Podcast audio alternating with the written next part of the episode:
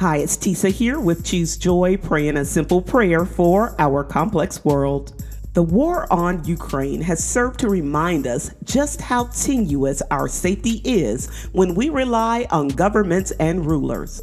We may be mere political pawns in the eyes of nations, but we are important and significant to God.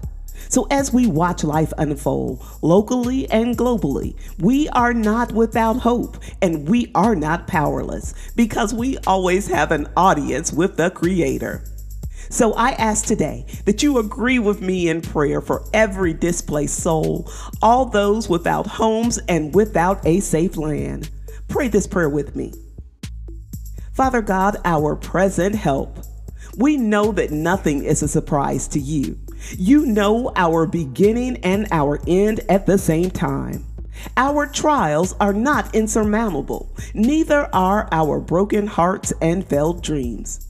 There is someone today, God, who never thought they would be homeless right now, could not have believed that they would be at the mercy of others, and could never have imagined a world where their country would be embroiled in war.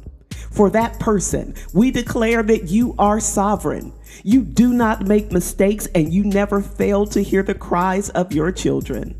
Lord, we will not lean on our own understanding of how and why families are displaced, children are separated from parents, and safety is not always guaranteed. Instead, we will trust that you have a plan even now, and that your plan will work out for good.